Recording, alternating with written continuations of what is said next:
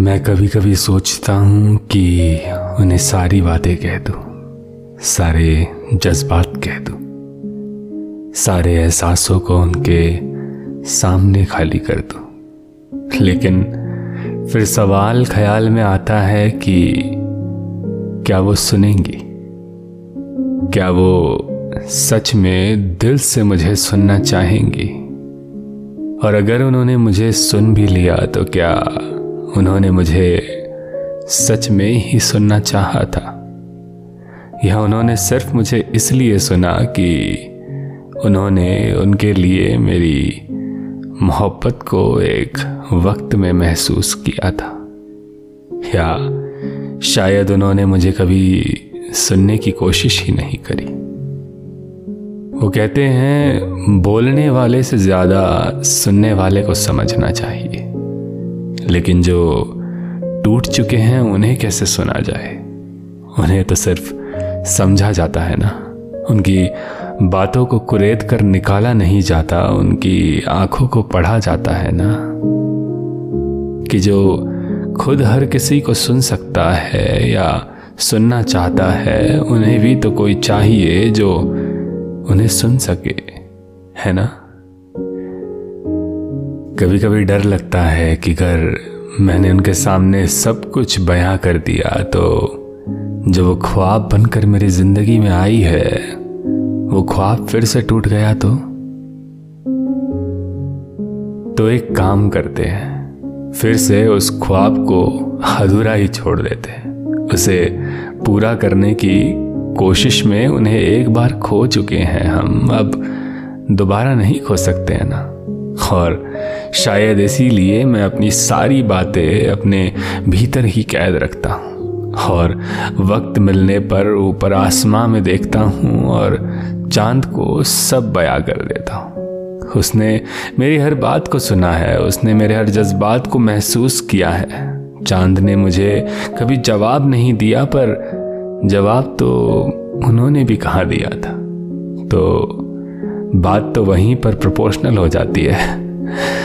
वो मुझे सुनता है। मैं ये नहीं जानता वो मेरी कितनी बातें सुनता है। ना मैं ये जानता हूँ कि उसने मुझे कभी समझा है या बस इतना पता है कि वो हमेशा वहाँ मौजूद रहा है।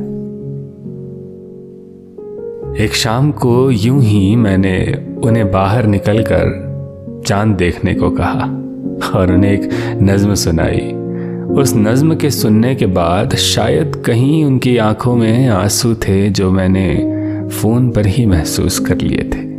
तो ये बात तो गलत है जो लोग कहते हैं कि दूरियों में एहसासों को महसूस नहीं किया जा सकता। मुझे लगता है कि दूरियाँ इंसानों को और करीब ले आती हैं।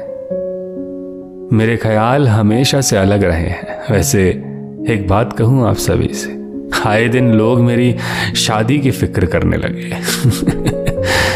आकर कहते हैं, तुम्हारी उम्र हो गई है, अब सेटल हो जाओ किसी के साथ। न जाने उन्हें क्या प्राप्त होता है, और ये किसी के साथ भी सेटल कैसे हुआ जाता है यार? मैंने जिन्हें अपनी ज़िंदगी माना, अब ज़िंदगी उनके साथ नहीं तो फिर ये ज़िंदगी कैसी ज़िंदगी हुई? तो मुझे नहीं लगता कि मैं किसी के साथ भी ऐसे ही बस सेटल होने का सोच लूँगा। उनके साथ तो मैंने दूर रहकर भी हर दिन को महसूस किया है। सुबह की पहली खुशी, दिन भर का साथ और रात की सुकून भरी नींद। उनके साथ मेरी ज़िंदगी शायद यही थी, क्योंकि शायद कहीं ना कहीं उनके साथ मैंने खुद को पा लिया था और उनसे मैं कभी अपने हिस्से की मोहब्बत नहीं मांग पाया। बस इतना बता पाया कि मैंने खुद को उन्हें सौंप दिया है। अब वो इस बात को समझेंगी या नहीं कि मुझे मुझे भी कभी कहीं ना कहीं मेरे हिस्से की मोहब्बत की ज़रूरत है, पता नहीं। Because sometimes I feel that just having each other in our life is what we are meant to be if not together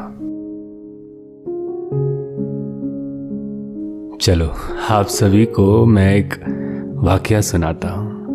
एक बार मैं उनसे अलग हो जाने के बाद उनके शहर गया था। उस शहर में उनकी यादें थीं जो मुझे वहाँ से वापस न जाने को कह रही थी। लेकिन जाना तो था ही। तो मैं गाड़ी में बैठा और सफ़र के दौरान एक चाय की दुकान पर मैं बैठ गया। मुझे एक गाड़ी दिखी। उसमें एक लड़का था और एक लड़की। एक रोमांटिक सा नगमा चल रहा था म्यूज़िक सिस्टम में। लड़के ने गाड़ी का शीशा नीचे किया और मुझे कुछ दिखा उसकी पॉकेट में। एक बॉक्स जैसा। शायद अंगूठी थी या कुछ। How'd I know. लेकिन उस लड़के के चेहरे में शिकन थी। कुछ ऐसा मुझे लगा कि वो कुछ कहना चाहता था। शायद उसे भी कोई सुनने वाला चाहिए था।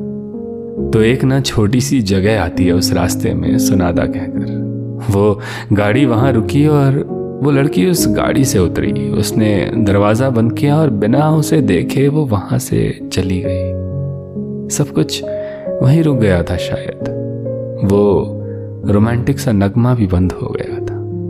मुझे उस वक्त ऐसा लगा कि उस लड़के को मैं जानता हूँ, काफ़ी वक्त से उसे पहचानता हूँ।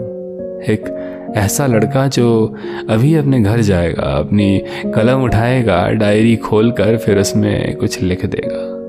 कि जो बात उसने कहने की कोशिश की थी, वो पूरी हो नहीं पाई। तो मैं उस वक्त सोच रहा था कि क्या वो अपने घर सच में जाएगा, क्योंकि उसका घर तो वहीं रास्ते में उसकी गाड़ी से उतर गया था। तो जहाँ वो जाएगा, अब क्या वो उसका घर होगा? क्या वो अब खुद को उस जगह ढूंढ पाएगा जहाँ वो बैठकर उस लड़की के लिए नज़में लिखा करता था। जिन नज़मों को सुनकर, पढ़कर वो लड़की उसके करीब हो गई थी। जिन नज़मों में उस लड़की ने भी मोहब्बत महसूस की थी। फिर ऐसे ही एक दिन वो उससे दूर चली गई और इस डायरी में कभी कुछ बदल नहीं पाया। शायद वक्त भी उस डायरी में वहीं कैद हो गया था। और जब वक्त ही ना बदले तो कुछ भी कैसे बदल सकता है? दिल कर रहा था कि उसे कह दूँ कि वो भी जाकर अपनी बातें चाँद से कह दे, क्योंकि शायद चाँद को मैं सारी बातें इसलिए कह पाता हूँ, क्योंकि मैंने हमेशा से उसमें उनका ही चेहरा देखा है।